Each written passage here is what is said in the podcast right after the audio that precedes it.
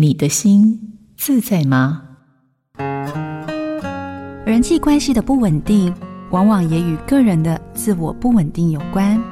如果个案在人际中容易出问题，大多数都是在中学时期就曾有这个现象。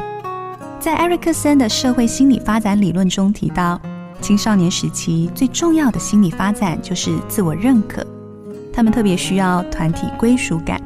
当被同才拒绝，会让他们觉得很挫折，这也说明了为什么青少年的人际挫败很容易延续到成年。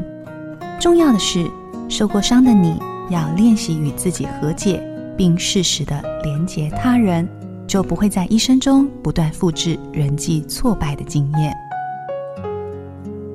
我是心理师吴佩莹，印心电子陪您找回心灵的平静与幸福。好家庭联播网，中部地区古典音乐台 FM 九七点七，北部地区 Bravo FM 九一点三。